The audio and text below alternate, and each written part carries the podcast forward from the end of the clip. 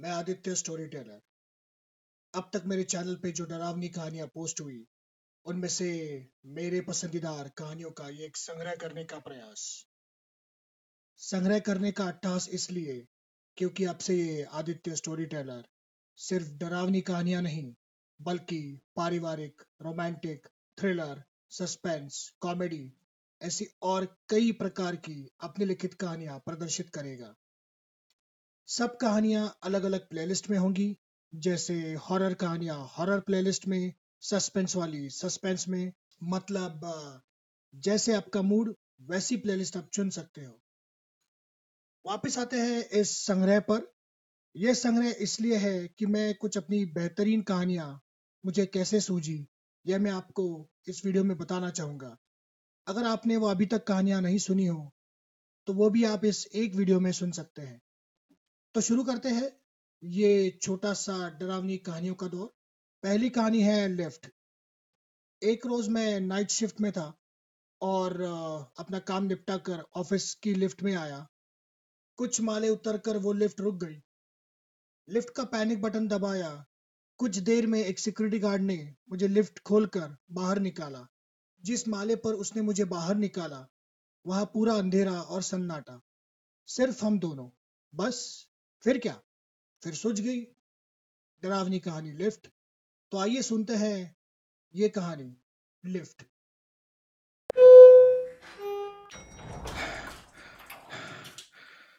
मैं बटन दबाने ही वाला था। तभी अचानक पीछे से मेरे कंधे पर किसी ने हाथ रख दिया। मैं पीछे मुड़ा तो लाइट चली गई। नमस्कार दोस्तों। कहानियाँ जो जहन में रहे वही कहानी मैं सुनाता हूँ। मैं कहानीबाज आदित्य। आइए सुनते हैं आज की कहानी। कहते हैं, किसी का उधार नहीं रखना चाहिए। पर कुछ उधार ऐसे हैं, जो चुकाने के बाद भी नहीं चुकते। ऐसा ही कुछ हिसाब किताब मेरे और सारा के बीच है, जो आज पूरा होगा। मैंने सारा को फ़ोन लगाया। हेलो, सारा? मैं एडवर्ड बोल रहा हूँ। ओह एड क्या बात है? आज कैसे याद आई मेरी? तेरे पैसे लौटाने हैं। सोचा आज कोस्ट टाउन आऊँगा तो मिलके दे दूँगा। अच्छा आज एडी बॉय टाउन आ रहा है। हाँ वो खेतों के लिए कुछ ज़रूरी चीज़ें खरीदनी है। तो बता कब मिले? आज pole tower simply invest company में छह बजे आ जाना। वहीं पे हूँ मैं। ठीक है, वैसे मैं दोपहर को आने वाला हूँ। मेरा काम खत्म करके छह बजे पहुँच जाऊँगा। सारा से बात करके मैंने फ़ोन रख दिया। टाउन जाने की तैयारी करने लगा। तैयार होकर अपनी वैगन से स्टेशन पहुँचा। बस लग चुकी थी। बस में बैठा तो वो चल पड़ी। लगभग एक घंटे का सफ़र था। हालाँकि हमारा गाँव बफेलो काउंटी शहर से काफ़ी नज़दीक था, पर बीच में घाटी होने के कारण एक घंटा लगता है। बस में बैठे बैठे मन ख्यालों में डूब गया। आज बहुत दिनों बाद मेरा कर्जा उतर जाएगा। ये खुशी मन में थी। वैसे सारा मेरे बचपन की दोस्त। उसने कभी पैसे वापस नहीं मांगे। पाँच हज़ार पाउंड। ये रकम भले ही उसके लिए छोटी थी, पर मेरे लिए वो तो कर्जा ही था। मैंने उस वक्त फैसला कर दिया। हर महीने 500 पाउंड की किस्त में ये पैसा चुका दूँगा। आज की ये आखिरी किस्त इस सोच की उधेड़ बूंद में बस टाउन कब पहुँची, ये पता नहीं चला। बस से उतरते मैंने जेब से काम की सूची निकाली। बहुत सारे काम थे। पेस्टिसाइड्स खरीदना है, मिट्टी जाँच के लिए देनी है, कैटल फ़ूड लेना है। और हाँ भाई, सबसे ज़रूरी काम, सारा को पैसे देने हैं। टाउन आने पर ऐसा ही होता है। बहुत से काम और समय कम। कुछ काम निपटाते चार बज गए। वक्त मानो दौड़ रहा था। मुझे छह बजे सारा के ऑफ़िस पहुँचना था।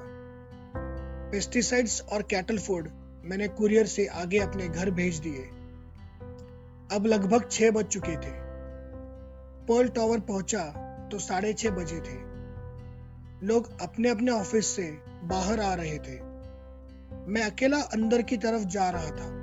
कैसे तैसे उस भीड़ को चीरते मैं गेट पे पहुँचा तो वॉचमैन ने अपना डंडा आगे करके पूछा, अरे सर जी, कहाँ जाना है?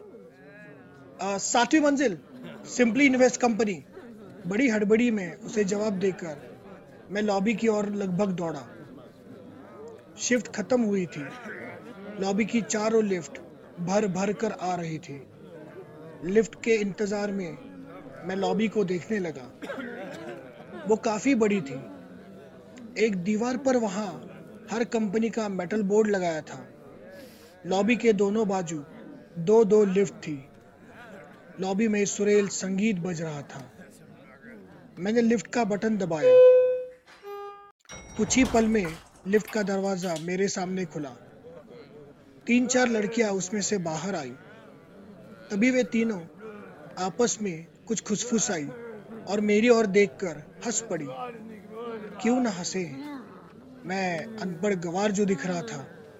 मेरा हुलिया ऐसे था शेरिफ शूज़ मैली जीन्स चेक्स वाला शर्ट सर पे बड़ी सी स्टेटसन ये काउबॉय पहराव, उन्हें गवार ही तो लगा होगा। लिफ्ट में घुसकर मैंने सात नंबर का बटन दबाया। दरवाज़ा बंद हुआ। लिफ्ट ऊपर जाने लगी। शांत संगीत से मुझे काफ़ी हल्का महसूस हुआ। लिफ्ट खुली तो मैं सातवीं मंजिल पहुँचा। लिफ्ट के सामने एक रिसेप्शन डेस्क, उसके पीछे एक सुंदर लड़की लड़की के पीछे दीवार पर एक बोर्ड सिंपली इन्वेस्ट दाई और अंदर जाने के लिए एक दरवाज़ा, बाई तरफ़ एक सोफा, उसके आगे मेज पर कुछ मैगजीन्स शायद वो वेटिंग एरिया होगा।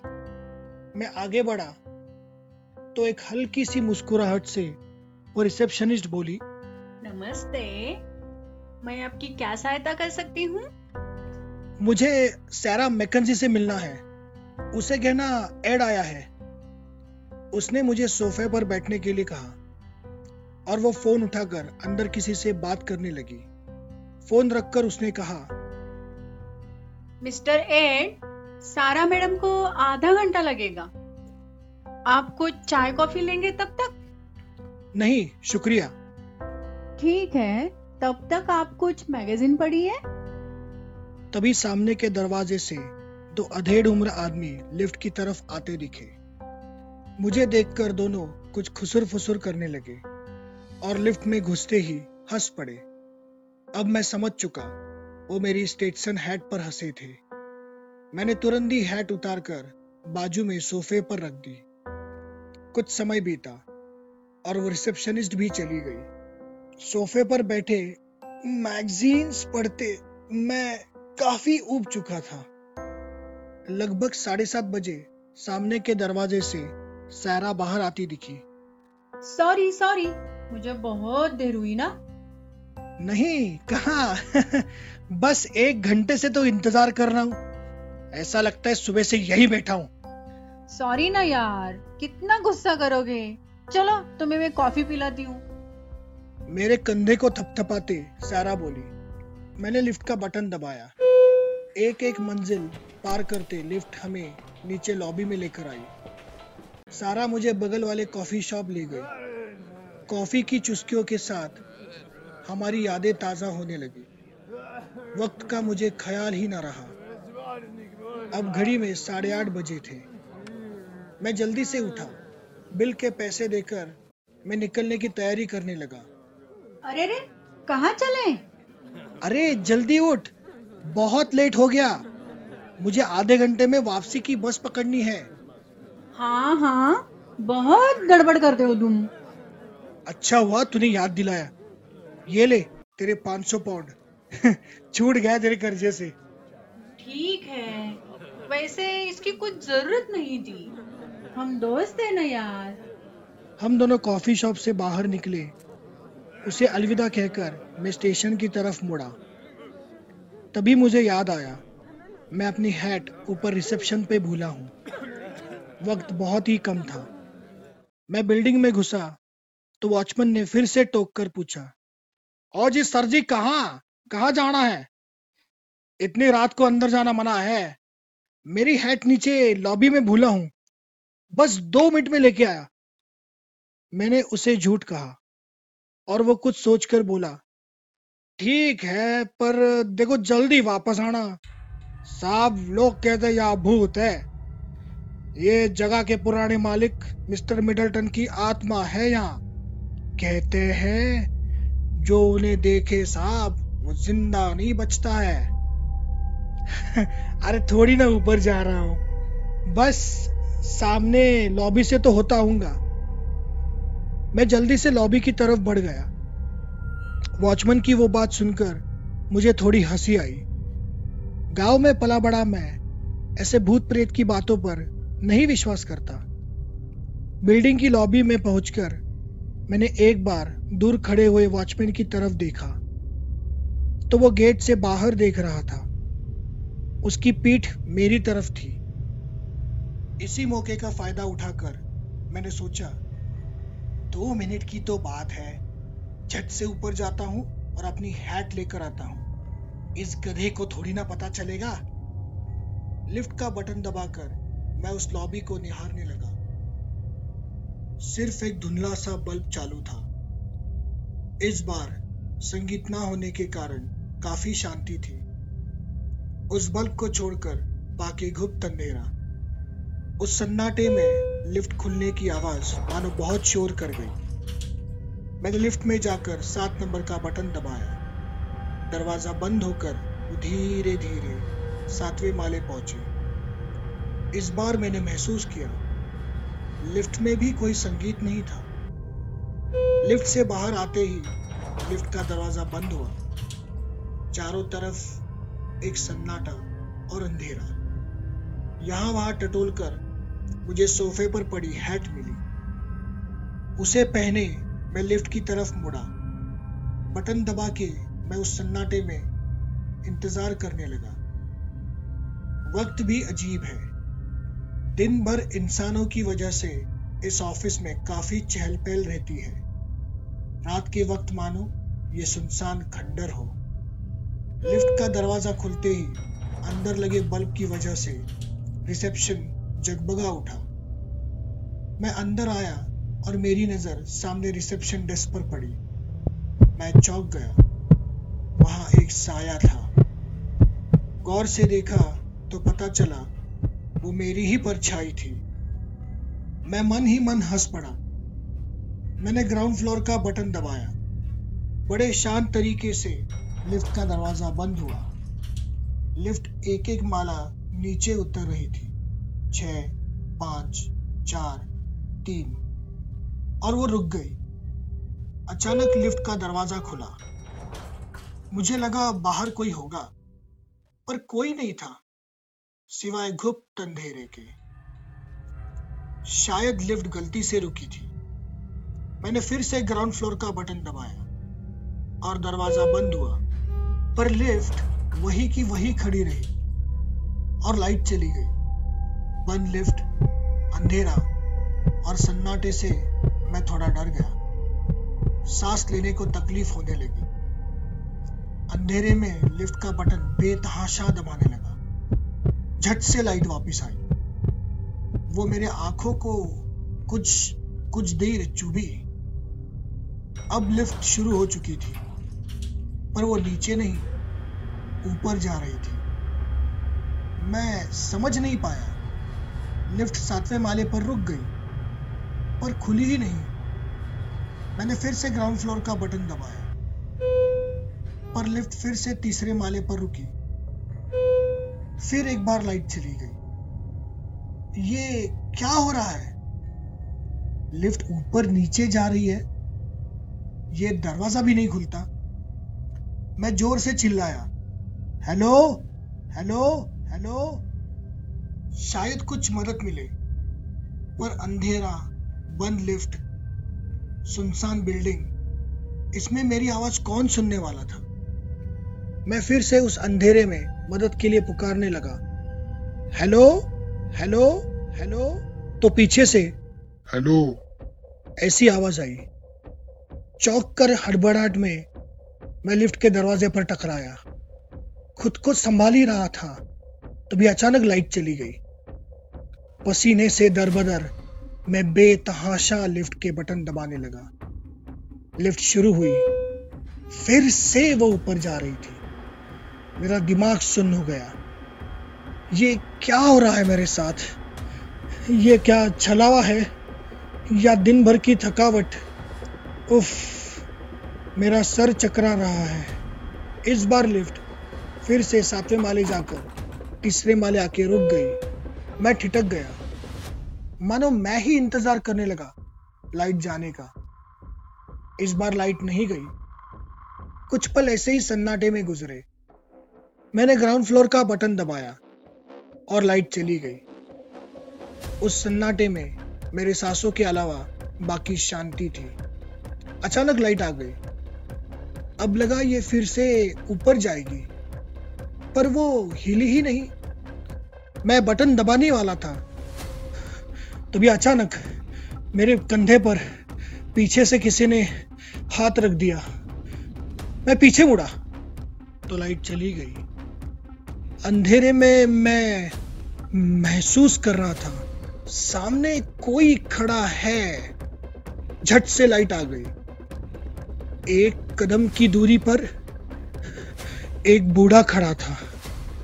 मैं डर के मारे पीछे गिर गया। खुद को संभाले उठा।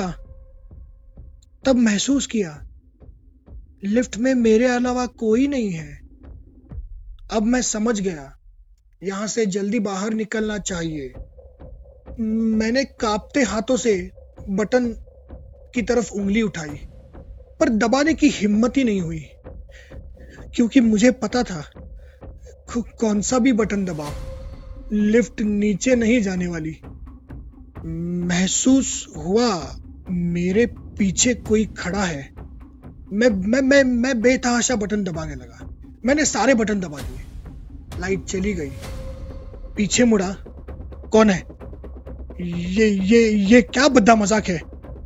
सामने अंधेरे में कोई तो है, पर मेरे सवालों का जवाब नहीं देना चाहता। झट से लाइट आई। और और मेरी जान और मेरी जान हलक में अटकी। मे, मेरे सामने मेरे सामने एक बूढ़ा प्यारी मुस्कान के साथ खड़ा था। लाल हैट सफ़ेद शर्ट पुरानी ट्राउज़र पैरों में जूते हाथ में एक छड़ी। मैं उसे देख सुन्न हो गया। पूरी ताकत के साथ मैं मुड़ा और मैं ग्राउंड फ्लोर का बटन दबाने की कोशिश करने लगा।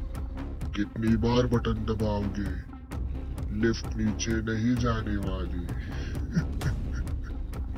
मुझे छोड़ दो। मुझे छोड़ दो। मुझे क्यों तकलीफ़ दे रहे हो? तकलीफ़? मेरा घर छीना। तब हुई मुझे तकलीफ़।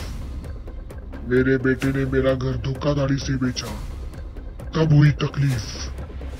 मेरे सामने घर गिराकर बिल्डिंग बनाई, तब हुई तकलीफ़। मुझे मेरा घर वापस चाहिए। मैं नहीं छोड़ूँगा किसी को। उसने एक हाथ मेरे गले की तरफ़ बढ़ाया। मैं डर के मारे नीचे बैठ गया। लाइट चली गई। दिमाग सुन्न हो गया था। हल्का महसूस हो रहा था। लाइट आई तो लिफ्ट नीचे जा रही थी। दूसरा माला पहला ज़ीरो और ग्राउंड फ्लोर मे, मेरी हिम्मत ही नहीं हुई पीछे मुड़कर देखने की। मैं बेताशा दरवाज़ा पीटने लगा। अचानक दरवाज़ा खुला और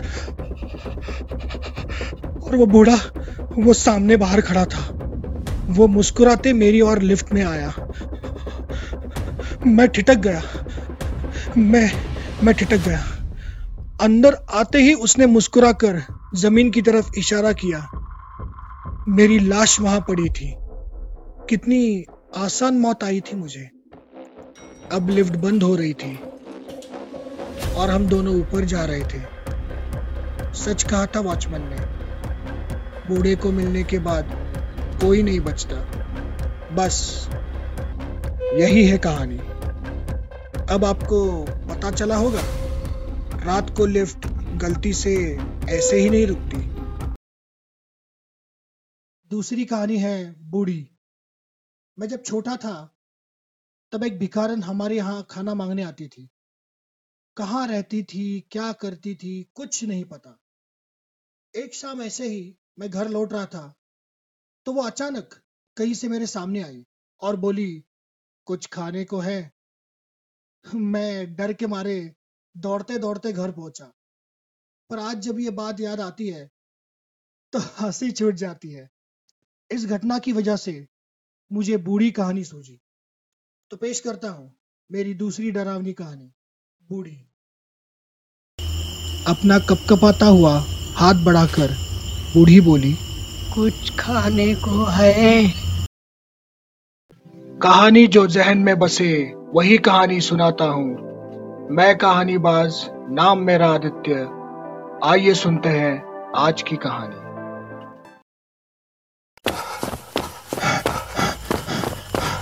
जल्दी भाग मंगू। पुलिस का सायरन सुनाई दे रहा है। मंगू और राका सेठ धनीदास के यहाँ चोरी करके भागते भागते गाँव से काफ़ी दूर आए थे। चल राका, कुछ देर के लिए इस झाड़ियों में छुप जाते हैं। मंगू ने राका को सड़क की बाई ओर खींचा। दोनों दबक कर सांस रोके उस झाड़ियों में बैठ गए। काफ़ी गुप्त अंधेरा था। कसारा गाँव छोड़कर बाकी पूरा इलाका सुनसान और अंधेरे में लुप्त। पुलिस से बचने के लिए ये चोर इस अंधेरे का फ़ायदा उठा रहे थे। राका, सुन, पुलिस का सायरन। इधर ही आ रही है शायद। राका पसीना पसीना हो गया और कांपते हुए बोला अब क्या करें मंगू पकड़े गए तो?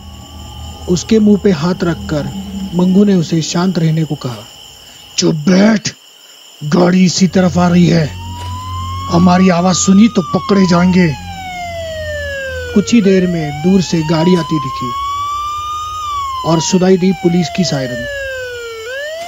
दोनों की जान हलक में आई थी। अगले ही पल पुलिस की गाड़ी सनसनाते उसी रास्ते गुजर गई।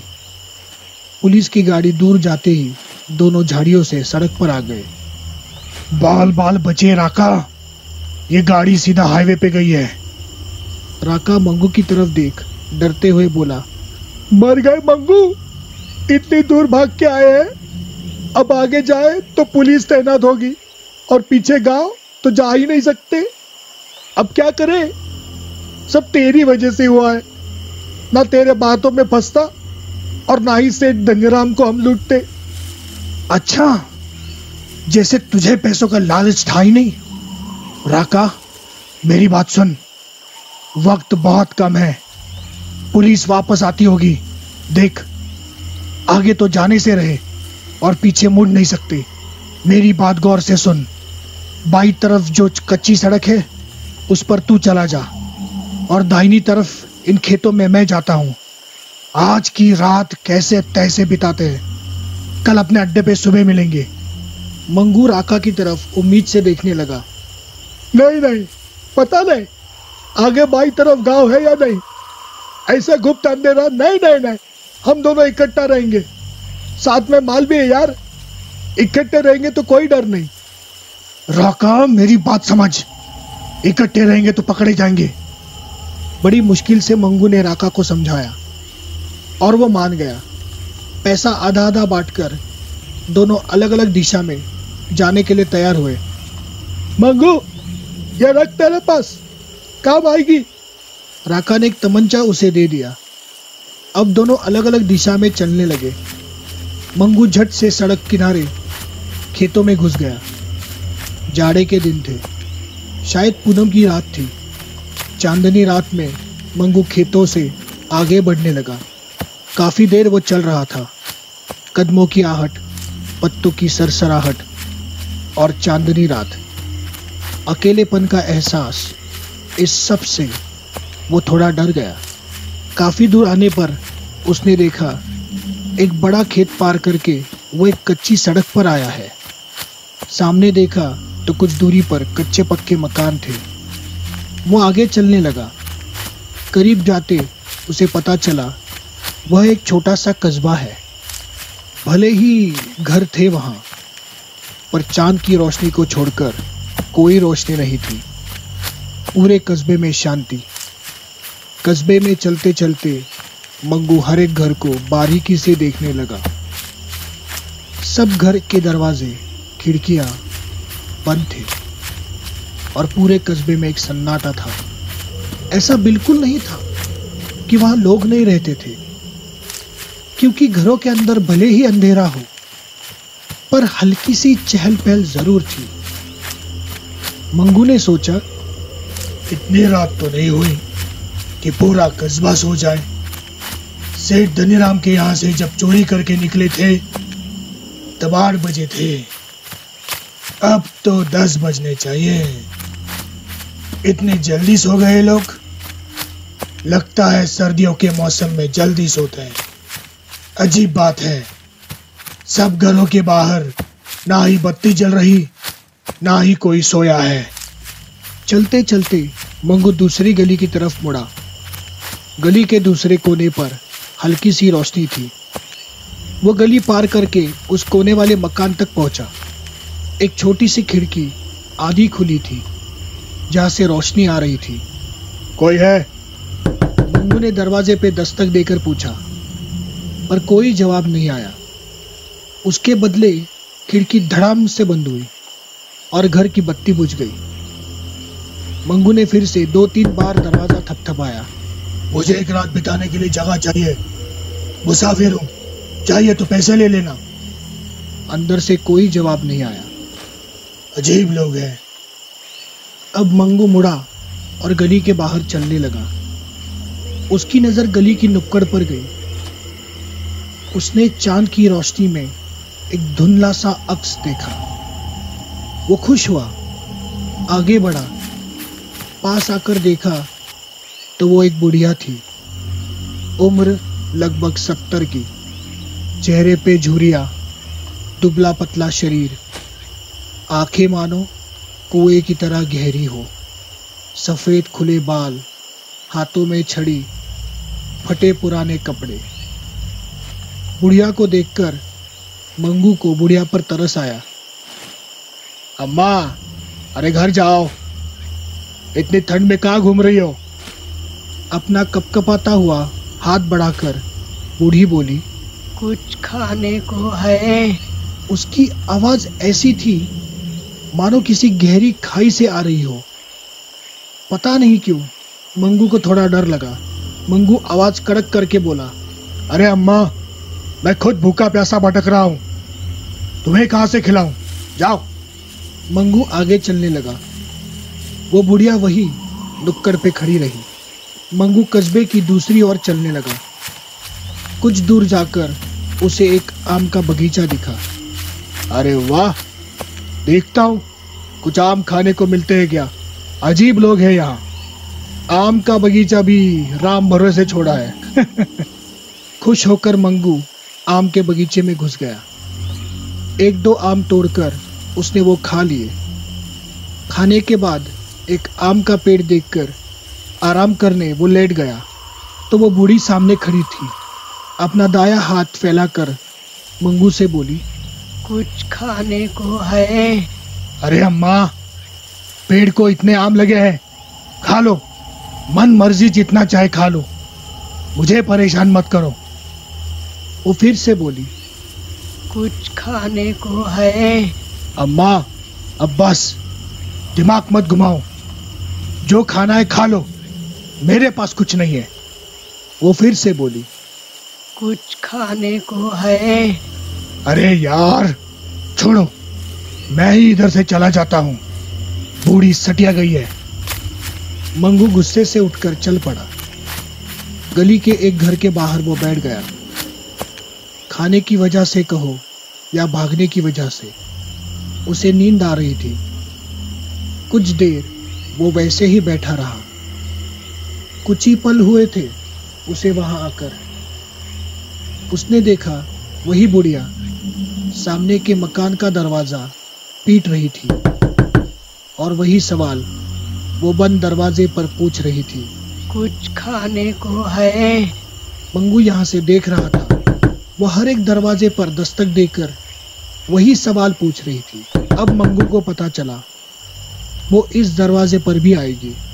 ये बुढ़िया यहाँ पे भी चैन से बैठने नहीं देगी। इसके आने से पहले मैं ही यहाँ से चला जाता हूँ। मंगू जैसे उठा तो उसने देखा, वो बुढ़िया एक दरवाजे पर ठिटक गई। वैसे मंगू भी रुक गया। बुढ़िया मंगू की तरफ़ मुड़ी। वो मंगू की तरफ़ बढ़ने लगी। अब मंगू को गुस्सा आया। इस बार अगर इसने पूछा ना, कुछ खाने को है तो इस पगली की जान ले लूँगा मैं। मंगू ने जेब से तमंचा निकाला। अपने हाथ के पीछे छुपा लिया। वो राह तक रहा था। तब वो बुढ़िया उसके पास आती है। वो बुढ़िया उसकी तरफ़ चलने लगी और बीच सड़क में रुक गई। एक बार उसने चाँद की तरफ़ देखा और ज़ोर से रोने लगी। एक हाथ से अपनी छाती पीटने लगी। उसकी आवाज़ इतनी बड़ी थी, मंगू के कान फटे जा रहे थे। मंगू ने एक नज़र उसकी तरफ़ देखा तो वो बदल गई थी। बड़ी बड़ी आँखें, खुले बाल, चिल्लाती, रोती आवाज़ और छाती पीटता उसका हाथ। मंगू ने एक और उसके पैरों की तरफ़ देखा और वो चौंक गया। वो हवा में तैर रहे थे। ये मंजर देखकर मंगू डर गया। मुश्किल से खुद को संभालकर वो बदहवास दौड़ने लगा। बेबसी से सारे दरवाजे पीटने लगा। पर उसकी मदद करने कोई बाहर नहीं आया। बचाओ बचाओ, दरवाज़ा खोलो, मुझे बचाओ। मंगू दौड़ते दौड़ते एक मंदिर के सामने आया। अपने तमंचे से उसने मंदिर का ताला तोड़ा। हड़बड़ाहट में वो दरवाज़ा खोलकर लगभग अंदर गिर गया। खुद को संभाल ही रहा था, तब पता चला, वो दरवाज़ा बंद करना भूल गया है। पीछे मुड़ा, दरवाजे के बाहर वो खड़ी थी। बड़ी शांत और गहरी आँखें मंगू को घूर रही थी। हाथ बढ़ाकर उसने पूछा कुछ खाने को है? इस बार उसके चेहरे पर एक अजीब मुस्कुराहट थी। कुछ खाने को है? मंगू की जान हलक में आई। बूढ़ी गुस्से से बोली कुछ खाने को है? मंगू बहुत डर गया। चली जा यहाँ से। मेरा पीछा छोड़। चली जा। कुछ खाने को है? ये एक ही सवाल वो बार बार पूछ रही थी और जवाब ना मिलने पर वो और गुस्सा हो रही थी। मंगू का दिमाग सुन हो गया। करे तो क्या करे? और वहाँ वो बुढ़िया वही सवाल और गुस्से से दोहरा रही थी। कुछ खाने को है? मंगू को अचानक मंदिर में एक प्रसाद का आम मिला। उसने वो उठाया और वो आम बाहर बूढ़ी की तरफ़ फेंका। ले, खा ले कमीनी, जान छोड़ मेरी। जैसे ही वो आम दिखा, वो बूढ़ी एकदम शांत हो गई। वो उकड़ू बैठी। आम को देखने लगी। मंगू घबराहट में उसकी तरफ़ देखने लगा। वो बदल रही थी। बड़ी बड़ी आँखें, खुले हुए बाल, लपलपाती जबान, उसके काले होठों पर चल रही थी। बीच बीच में वो आम के पास जाकर बड़ी बड़ी साँसें लेकर उसको सूंघ रही थी। झट से उसने वो आम उठा लिया और कुछ ही पल में वो और डरावनी हो गई। उसके बालों की जैसे चोटी बन गई हो। उसकी पीठ पर वो चोटी लहराने लगी। वो काफ़ी जवान दिख रही थी। सफ़ेद आँखें, बदन पर काले कपड़े जैसा कुछ था। अपने हाथों के नखूनों से उसने वो आम ऐसे कुचला, मानो किसी की जान ले रही हो। ये करते हुए एक बच्चे की तरह वो मुस्कुरा रही थी। अचानक उसने मंगू की तरफ़ देखा। उसके हाथ से आम गिर गया और अपना मुँह फैलाकर वो ज़ोर ज़ोर से रोने लगी। ये देख मंगू बेहोश हो गया। दूसरे दिन लगभग दोपहर को उसे होश आया। गाँव के लोग अगल बगल इकट्ठा हुए। अमर कौन है यह आदमी? लगता है बाहर वाला है। ऐसे सवालों से वो घिर चुका था। किसी ने उसे पानी पिलाया। थोड़ा संभलने के बाद भीड़ में से एक आदमी ने पूछा कौन हो भाई? रात भर बाहर थे क्या? कहाँ से आए हो? मैं मुसाफिर हूँ। कल रात को भूला भटका यहाँ आया था। वो बूढ़ी क्या? तुम मिले उसे कल रात? राम राम। मंदिर के पंडित ने आगे आकर मंगू से पूछा क्या तुमने उसे कुछ खाने को दिया? मंगू ने बाहर की तरफ़ इशारा किया। वो आम वही बाहर पड़ा था।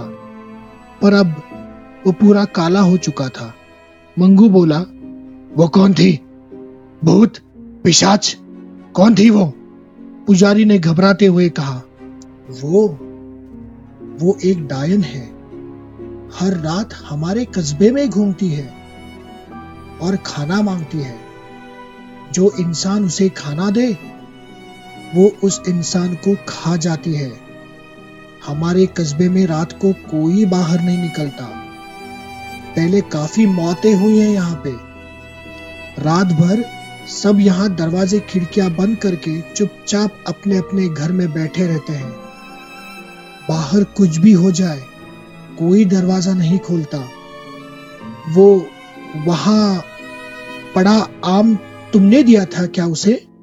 मंगू डर के मारे बोला हाँ दिया मैंने, पर मैं तो ज़िंदा हूँ, शायद इस मंदिर की वजह से। बहुत खुशकिस्मत हो तुम, क्योंकि डायन अपना शिकार नहीं छोड़ती। तुम बच गए, काफ़ी थके लगते हो। कुछ घंटे इस मंदिर में आराम करो, फिर चले जाना। यहाँ से पूरब की ओर तीन किलोमीटर पर हाईवे है। वहाँ से तुम्हें कुछ सवारी मिल जाएगी। मंगू वैसे ही सुन बैठा रहा। एक एक करके लोग चले गए। कल की थकावट की वजह से उसकी आँख लग गई। नींद टूटी तो लगभग दिन गुजर गया था। मंगू उठा और वो चलने लगा। शाम हो चुकी थी। अब कस्बा काफ़ी पीछे छूट गया था।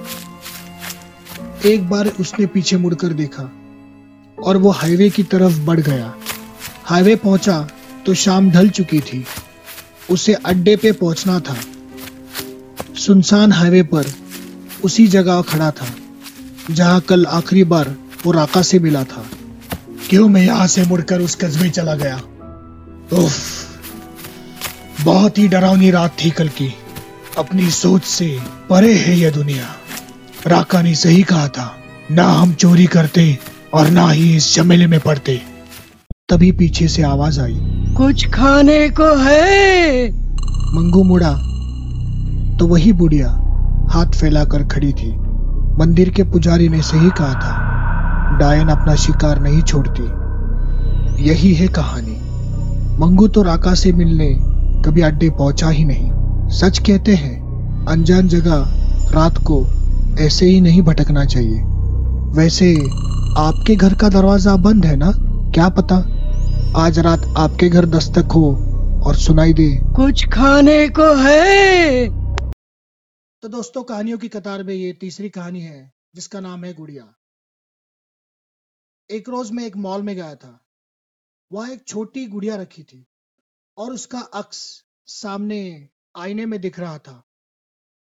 पता नहीं क्यों कुछ दूर से बार बार मेरी तिरछी नज़र उस गुड़िया के बेजान अक्स पर पड़ रही थी।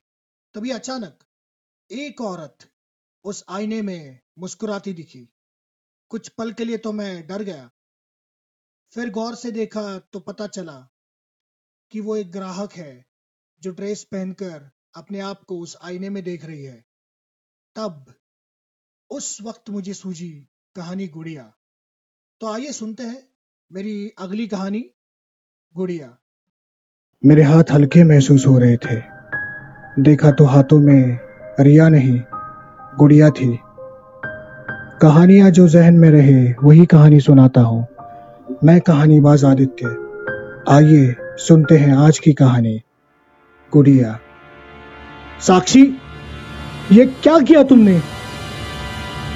वो बहुत डरी हुई थी, पर मेरा गुस्सा सर पर था। पुलिस के सामने वो ऐसे चल रही थी, मानो उसमें जान ही ना हो। उसके चेहरे पर कोई भाव न थे। मैं लगातार उसे पुकारता रहा, पर कोई जवाब नहीं दिया। मैं सोच में पड़ गया, क्या सच में ये मेरी दीदी है, जो अपने पति से इतना प्यार कर सकती है? अपनी बेटी रिया तो उसकी आँखों का तारा है क्या हुआ अचानक? उसने अपने पति पर ही चाकू से हमला क्यों किया? आज का दिन कभी मेरी ज़िंदगी में आएगा, ये सोचा नहीं था। हंसता खेलता परिवार, साक्षी दीदी, निनाद जीजू और प्यारी सी रिया। दो महीने पहले सब कुछ तो अच्छा था। इस सोच की उधेड़ बूंद में मैं था, तभी रोते हुए रिया मेरे पैरों से लिपट गई। मैंने उसे उठाकर गले लगाया। आज दिन भर में शायद ये एक सुकून भरा पल उस मासूम के लिए होगा। उस भीड़ भाड़ में रिया को लेकर मैं घर के आँगन में वैसे ही खड़ा था। चारों ओर पुलिस वाले जाँच पड़ताल कर रहे थे। आस पड़ोस सब लोग हैरत से देख रहे थे। कुछ ही समय पहले जब यहाँ पहुँचा था तो जीजू को एंबुलेंस ले जा रही थी। उस पल दूसरी ओर दीदी को पुलिस पकड़ कर ले जा रही थी। मेरा मन घबरा गया। पुलिस साक्षी दीदी एंबुलेंस जीजू और अकेली रिया। बहुत से सवाल थे जिनका कोई जवाब न था। मैं साक्षी का भाई होने के कारण पुलिस पड़ोसी बहुत सारे सवाल पूछ रहे थे। क्यों अंगद? तुम्हारी बहन पागल है क्या? क्या आप हो मिसेस सिंह के भाई? उन्हें मेंटल हॉस्पिटल ले जा रहे हैं। आप सुन भी रहे हो? साक्षी तो ऐसे नहीं थी बेचारा निनाद सवाल जो मुझे घेरे थे, क्या करूँ? रिया को संभालूं? पड़ोसियों को जवाब दूँ? हॉस्पिटल जाके जीजू को देखूँ? ओह या दीदी को मेंटल असाइलम में मिलूं? पुलिस के सवार, सवाल सवाल। मेरा सर फटा जा रहा था। एक पल ऐसे लगा, जोरों से चिल्लाऊं, मन हल्का करूँ। जितना आपको पता है, उतना ही मुझे भी। मेरी बहन ने अपने पति को चाकू क्यों मारा, मैं नहीं जानता। आप पड़ोसी हो या वकील, और दूसरे आप। पुलिस हो ना? आप तो ऐसे बात करो जैसे मैंने ही गुनाह किया है। दिमाग है अब सबको। एक फ़ोन के आता है मुझे और पता चलता है मेरी बहन ने अपने पति को चाकू मारा। क्यों? किस लिए? मुझे क्या पता? गुस्से से या किसी वजह से मैं बौखला गया था। ये सब ख्याल जुबा पे रोक कर मैंने गहरी सांस ली। ऐसा लग रहा था रिया को लेकर यहाँ से भाग जाऊँ। आप भाई हो ना मिसेस सिंह के आप सुन रहे हो? मैं इंस्पेक्टर नंदिनी। हाँ पर अभी मैं आपको जवाब नहीं दे सकता। बच्ची पहले से डर गई है। ठीक है आप शांत हो जाइए। मैं समझ सकती हूँ आप पर क्या गुजरी है। आप नहीं जानती। और प्लीज़ अब मैं इजाज़त चाहूँगा। मुझे रिया को अपने घर ले जाना है। चलो रिया मैंने उस इंस्पेक्टर की तरफ़ देखा भी नहीं। और बस दो कदम आगे गया ही था तभी रिया बोली मेरी गुड़िया। आँगन की मिट्टी से सनी हुई एक गुड़िया उस लेडी ऑफिसर ने झटक कर एक मुस्कुराहट के साथ रिया के हाथ में थमा दी। मैं वहाँ से रिया को लेकर अपने घर आया। मैं लगभग टूट चुका था। माँ, पापा के बाद। दीदी और जीजू ही तो थे, जिनका मुझे सहारा था। पर आज ये सब कुछ तैयार होकर मैं घर से निकला। मैंने रिया को डेकर छोड़ा। पहले जीजू को देखने अस्पताल चला गया। तो वहाँ उनके घर वाले थे। तरह तरह की बातें उन्होंने की। दीदी को, मुझे, उन्होंने बहुत कोसा। वो आलम देखकर मैं भी ज़्यादा रुकना नहीं चाहता था वहाँ। जीजू ठीक है यह सुनकर मैं वहीं से दीदी को मिलने मेंटल हॉस्पिटल चला गया। मेरी हिम्मत ही नहीं हुई दीदी का सामना करने की। पर मुझे जवाब चाहिए था, क्यों उसने क्यों ये किया? क्या मिला उसे? अब मैं उसके सामने खड़ा था। बड़ी हिम्मत से मैंने पूछा, क्यों दीदी? क्यों किया? बोलो। क्या मिला तुम्हें? ऐसा अपना हंसता खेलता परिवार बिखेर कर? नन्ही परी प्यारी बेटी गा रही होगी। वो एक टक दीवार को घूरे कुछ बुदबुदा रही थी। दीदी मुझे बताओ प्लीज़ ये क्या बुदबुदा रही हो आप? मुझे पता है आप पागल नहीं हो। वो सुन बैठी थी। मानो मेरे होने का उसे कोई फ़र्क ही नहीं पड़ रहा था। मैंने गुस्से से कहा दीदी बताओ तुम सुन रही हो? नन्ही परी प्यारी बेटी गा रही होगी।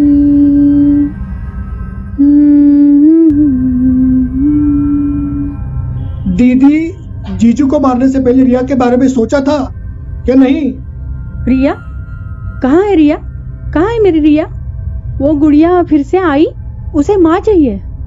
दीदी आप क्या बकवास कर रहे हो? अंगद अंगद मैं पागल नहीं हूँ।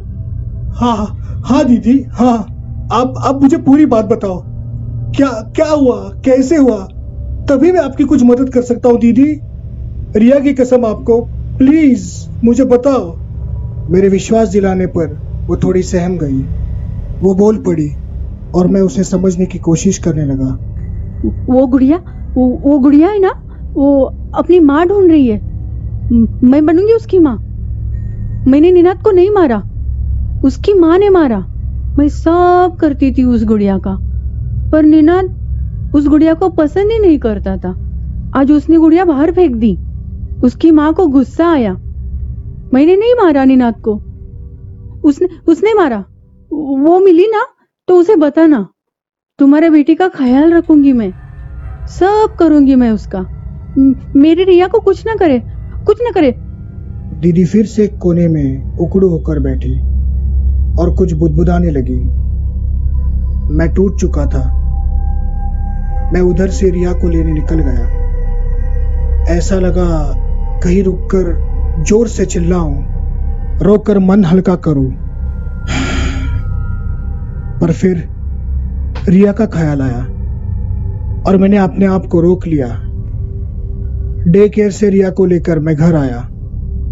उस मासूम को कहाँ पता था उसके माँ पापा पर क्या बीती है? वो उसी गुड़िया के साथ खेल रही थी। रिया को खाना खिलाते वक्त मैंने पूछा, ये गुड़िया कहाँ से मिली बच्चा? हमारे आँगन में। मेरी सबसे अच्छी फ्रेंड है। अच्छा ठीक है। अब खाना खाने के बाद कोई मस्ती नहीं। चुपचाप सो जाना। रिया को बेडरूम में सुलाकर मैं वो गुड़िया हाथ में लिए, बाहर हॉल में बैठा था। क्या है ये? क्या है ये? दीदी क्यों इतना डरती है इससे? पता नहीं। और मैंने गुस्से से वो गुड़िया सामने सोफे पर फेंक दी। तभी अचानक सोफे के पीछे शीशे में एक औरत का अक्स दिखा। वो गुस्से से मुझे देख रही थी। वो आईने से झट से बाहर आई और गुड़िया के पास बैठ गई। प्यार से उसे उठाकर बोली,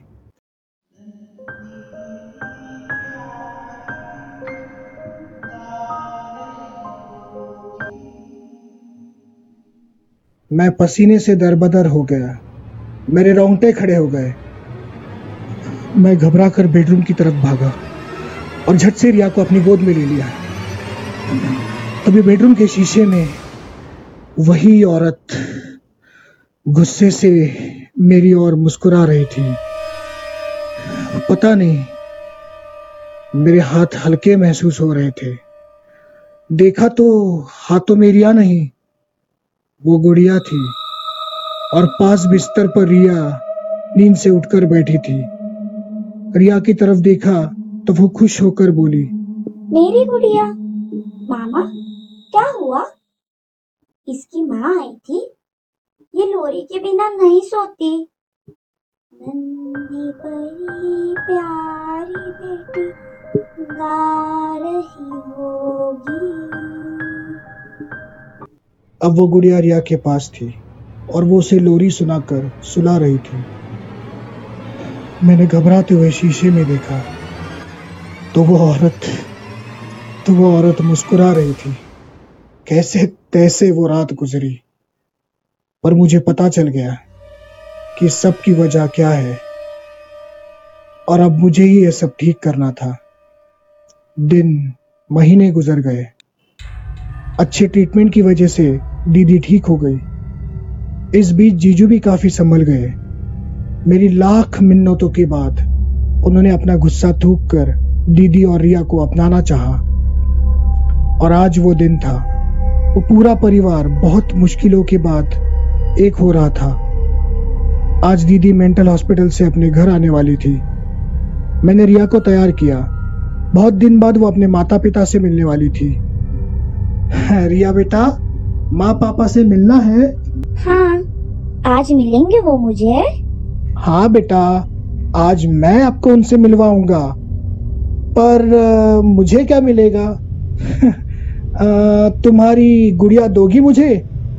आप तय करो आपको कौन चाहिए गुड़िया या मम्मी पापा? मुझे मम्मी पापा चाहिए। मुझे बेहद ही खुशी हुई। आज रिया ने मुझे वो गुड़िया दे दी। ये पहला दिन था। रिया उस गुड़िया के बिना कहीं जा रही थी। और शायद आखिरी दिन भी हम दीदी के घर पहुँचे। रिया को देख जीजू का गुस्सा पानी बनकर आँखों में बहने लगा। उन्होंने रिया को गोद में लेकर चूम लिया। मेरी भी आँखें भर आई। तभी दीदी वहाँ पहुँची। तीनों को एक साथ देख मेरी खुशी का ठिकाना नहीं रहा। बहुत सुकून मिला ये देखकर। कि मेरी दीदी का परिवार फिर से एक हो गया है। रिया को गोद में लिए रोते हुए दीदी मेरे गले लगी और उसने कहा थैंक्स अंगद भाई हो तो तुम्हारे जैसा। मेरा ट्रीटमेंट रिया का ख्याल जीजू को मनाना कितना कुछ किया तुमने हम सब के लिए। और वो गुड़िया? दीदी उसे भूल जाओ। अब वो तंग नहीं करेगी। इतने दिन गुजर गए।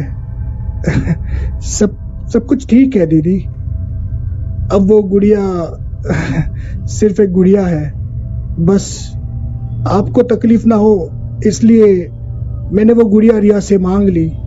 खुशी के आँसू लेकर मैं अपने घर की तरफ़ रवाना हुआ। घर पहुँचा तो रात हो गई थी। मैं बेडरूम में गया। मैंने अलमारी से कुछ चीज़ें निकाली। आज भी वो रात याद है, जब उस औरत को शीशे में देखा था। इन कुछ महीनों में बहुत कोशिश की मैंने, उस गुड़िया को अपनी ज़िंदगी से हटाने की। हाँ सही सोचा आपने। उसे माँ चाहिए, और उसकी माँ को यही चाहिए। दीदी के लिए मैं इतना तो कर ही सकता हूँ। मैं आईने के सामने बैठा। मेरे गोद में वो गुड़िया थी। सर पर नकली चोटी, लाल रंग की साड़ी, हाथों में चूड़ियाँ, माथे पर बिंदी। ऐसे लिबास में आईने के सामने मैं बैठा था। नन्ही परी, प्यारी बेटी, गा रही होगी। और सामने आईने में गुड़िया की माँ मुस्कुरा रही थी। अब यही है मेरी ज़िंदगी। और मैं ही इस गुड़िया की माँ हूँ। पर क्या आप में से कोई इसकी माँ बनना चाहेगा? मैं जवाब का इंतज़ार करूँगा। नन्ही परी प्यारी बेटी गा रही होगी। हम्म, हम्म, हम्म, हम्म। निंदिया जा होले होले। तो आवाज़ नहीं होगी।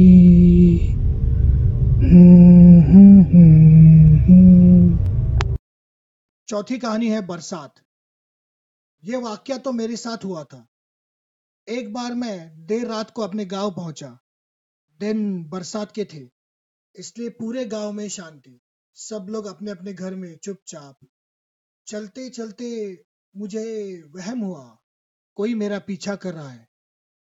घर पहुँचा तो पता चला कि सही में ये मेरा वहम था। इसी सोच को लेकर मैंने कहानी लिखी है, जिसका नाम है बरसात। तो आइए सुनते हैं अगली कहानी, बरसात। कहानी जो जहन में रहे, वही कहानी सुनाता हूँ। दोस्तों, मैं आदित्य स्टोरी टेलर मैं उम्मीद करता हूँ, आपको मेरी कहानी अच्छी लग रही हो। आज की कहानी है, एक मिनट। एक मिनट एक मिनट। ये कौन है? इतनी रात गए, ऐसे सुनसान रास्ते पर अकेले जा रहा है। कोई लड़का दिखता है शायद। चलिए, जाके देखते हैं। ये कहानी तो बाद में भी सुनी जा सकती है। और कितनी देर चलना होगा? मोबाइल का नेटवर्क भी नहीं है। शहर से इतनी दूर ऐसी जगह नेटवर्क तो छोड़ो। एक लाइट भी नहीं। इस सड़क पर ना ही एक आदमी है। हाँ, और ना ही कोई गाड़ी। कैसी बकवास जगह है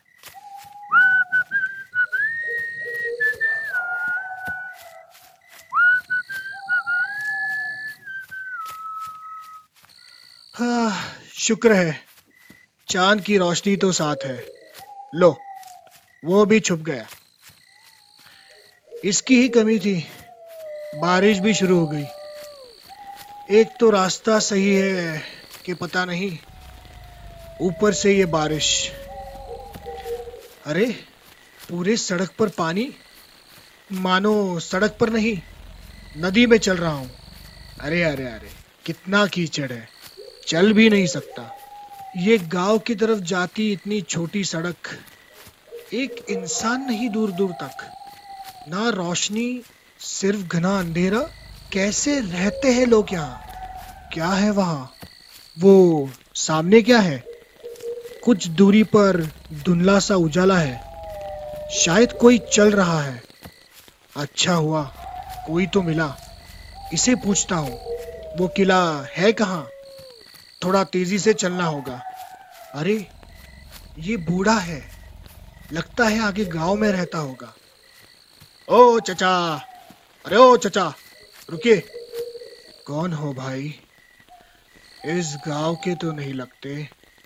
मैं मुसाफिर हूँ। आगे जो किला है, उस पर ट्रिक के लिए जा रहा हूँ।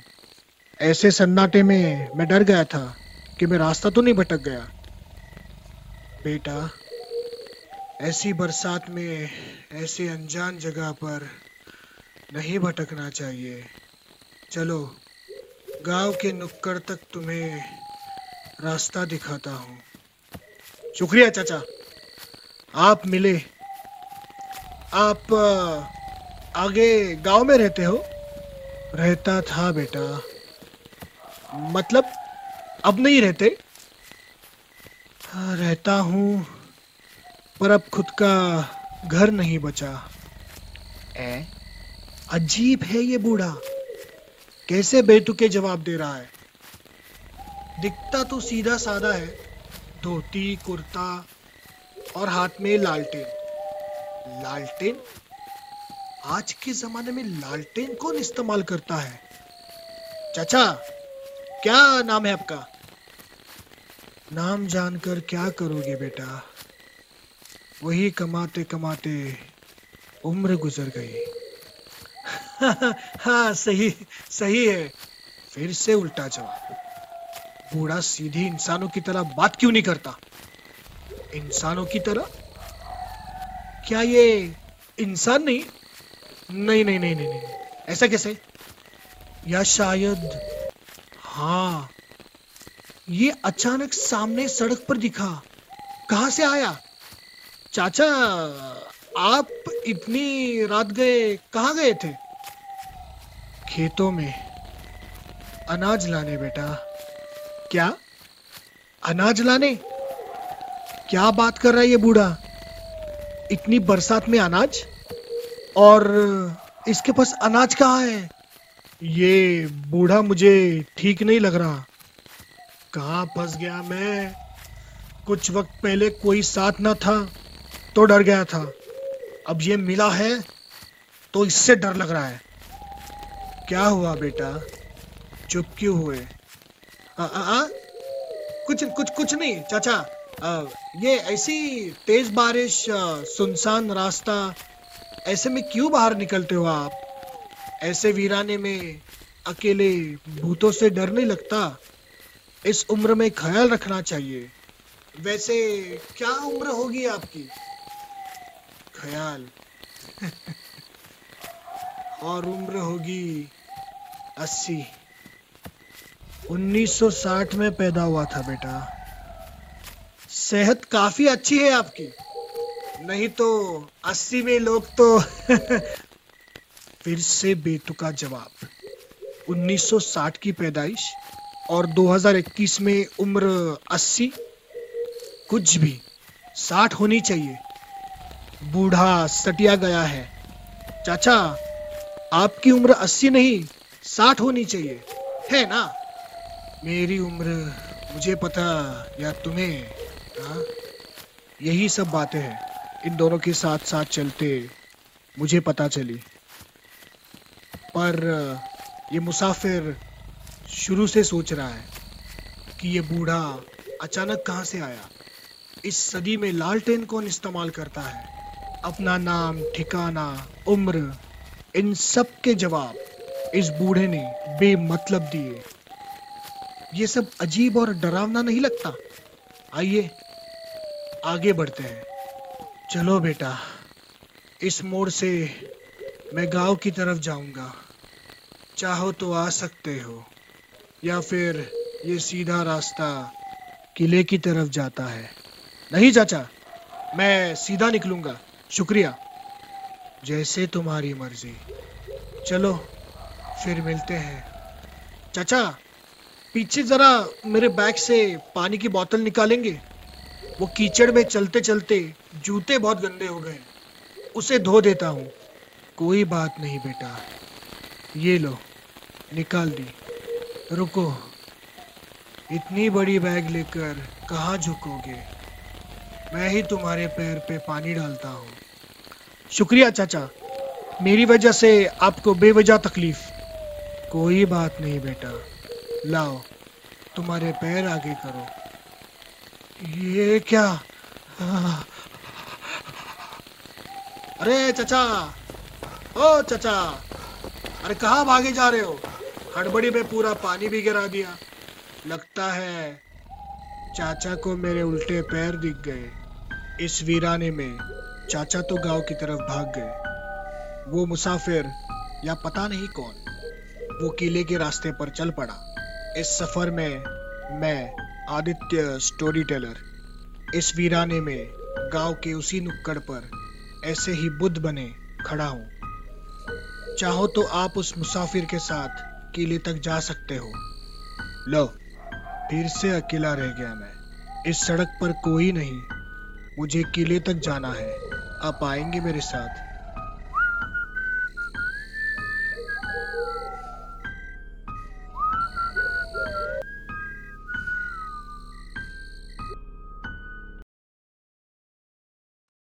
तो दोस्तों, पांचवी और आखिरी कहानी है सफ़र।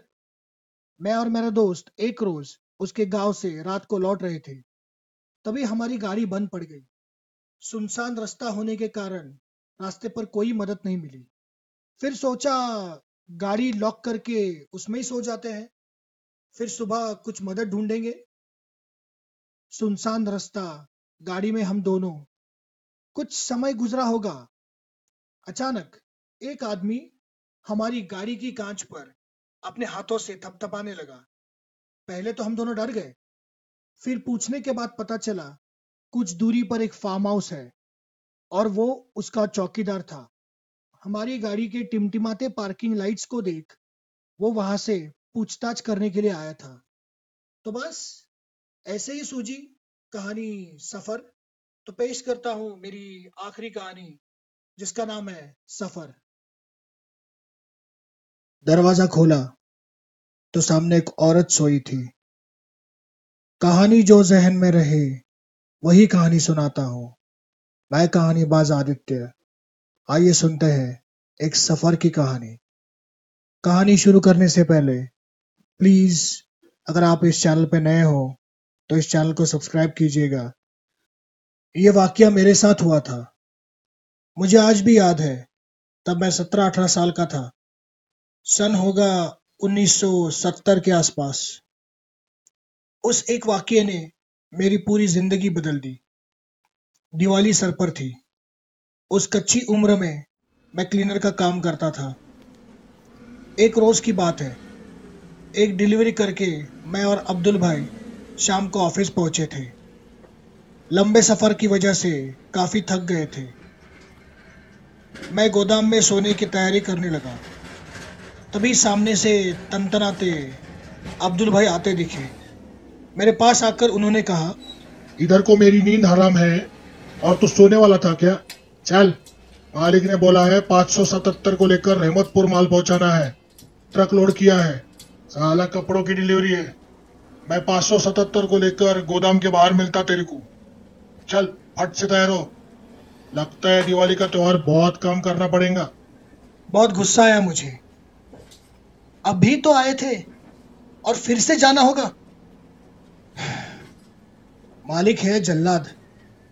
मैं चुपचाप ट्रक में जाकर बैठ गया। जिस तेज़ी से अब्दुल भाई ने ट्रक रास्ते पर लाया तो मैं समझ गया उनका गुस्सा सातवें आसमान पर है। मैं भी चुपचाप ट्रक की खिड़की से बाहर देखने लगा। रात के लगभग दस बज चुके थे। ट्रक तेज़ी से उस छोटे गाँव शाहगंज से बाहर जा रहा था। खिड़की के बाहर देखते देखते गाँव पीछे छूट रहा था। गाँव के रास्ते पर कहीं छोटे बच्चे पटाखे फोड़ रहे थे तो कहीं और लोग एक दूसरे को मिठाई बांट रहे थे।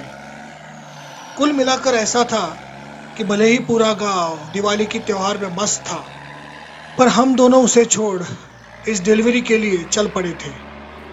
गाँव छोड़कर हम कब सुनसान हाईवे पर पहुँचे, ये पता नहीं।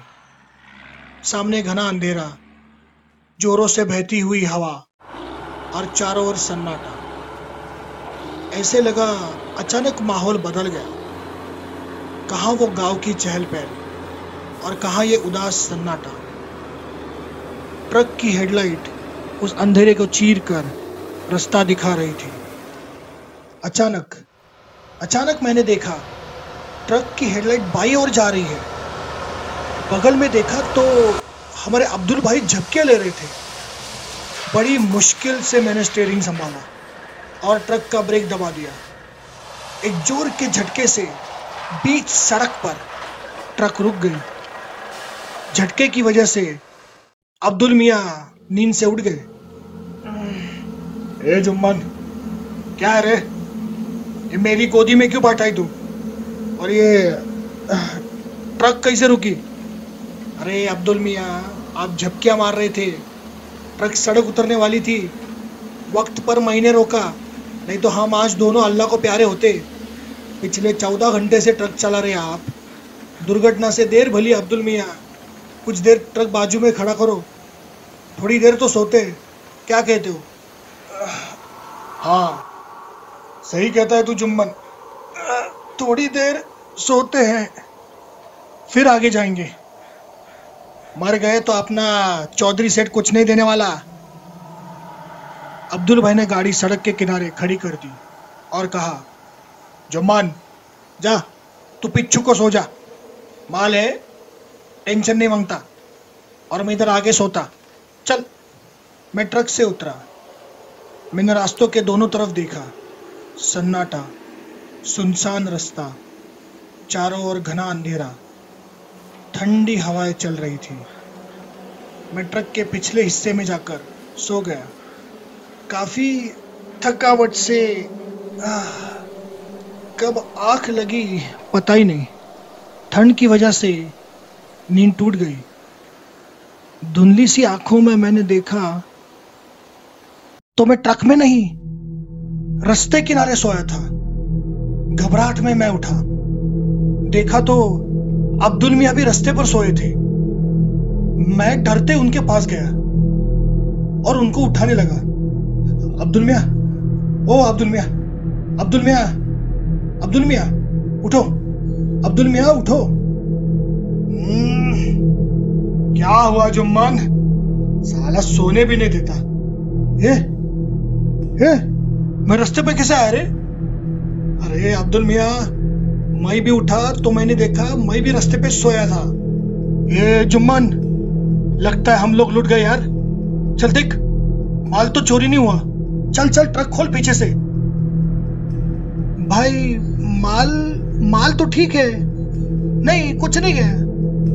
लगता है जुम्मन, अपने साथ कोई मज़ाक किया है। चल, यहाँ से निकलते हैं। बस होगी नींद। हम दोनों ट्रक के अगले दरवाजे पर आए। दरवाज़ा खोला और देखा तो सामने एक औरत सोई थी। हमारी जान हलक में आई। हम दोनों काँप रहे थे। डरते हुए अब्दुल भाई बोले, ए ए, कौन है? चले उठ, कौन है? अब्दुल भाई, चुप रहो चुप रहो चुप रहो। मेरे पीछे आओ, मेरे पीछे आओ अब्दुल मियाँ, मेरे पीछे आओ। मैं उनका हाथ पकड़कर उन्हें ट्रक से थोड़ी दूर ले गया। मेरा हाथ झटक कर वे बोले, क्या हुआ जुम्मन? दिखता नहीं वो औरत? चल, उसको उठाते। खुद तो महारानी की तरह सोई है। चल, उसको उठाते। अब्दुल मिया सुनसान सड़क, ऐसा घना अंधेरा, ऐसे में एक अनजान औरत, एक अनजान ट्रक में सोई है। कुछ समझ रहा है आपको? वो वो औरत नहीं चुड़ैल है। अब्दुल भाई ये सुनकर ठंडे पड़ गए। क्या कह रहे तू? मेरा दिमाग काम करना बंद हो गया है। पर ये कौन है? कहाँ से आई? गलती हमारी है भाई। गलती हमारी है। हमने हमने गाड़ी बरगद के पेड़ के नीचे लगाई है। मैंने अपनी उंगली ऊपर उठाई। सर पर बड़े से बरगद के पेड़ की शाखाएँ थी। हम दोनों बुद्ध बने। एक दूसरे को देख रहे थे। मैंने आहिस्ता से कहा, अब्दुल मियाँ, वैसे भी ट्रक हमारे पीछे है।